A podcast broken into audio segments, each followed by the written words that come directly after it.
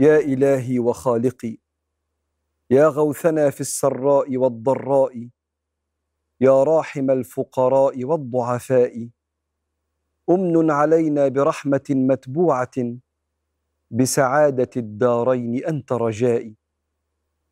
اللهم إنا نسألك نورا منك يغشانا وعناية منك ترعانا.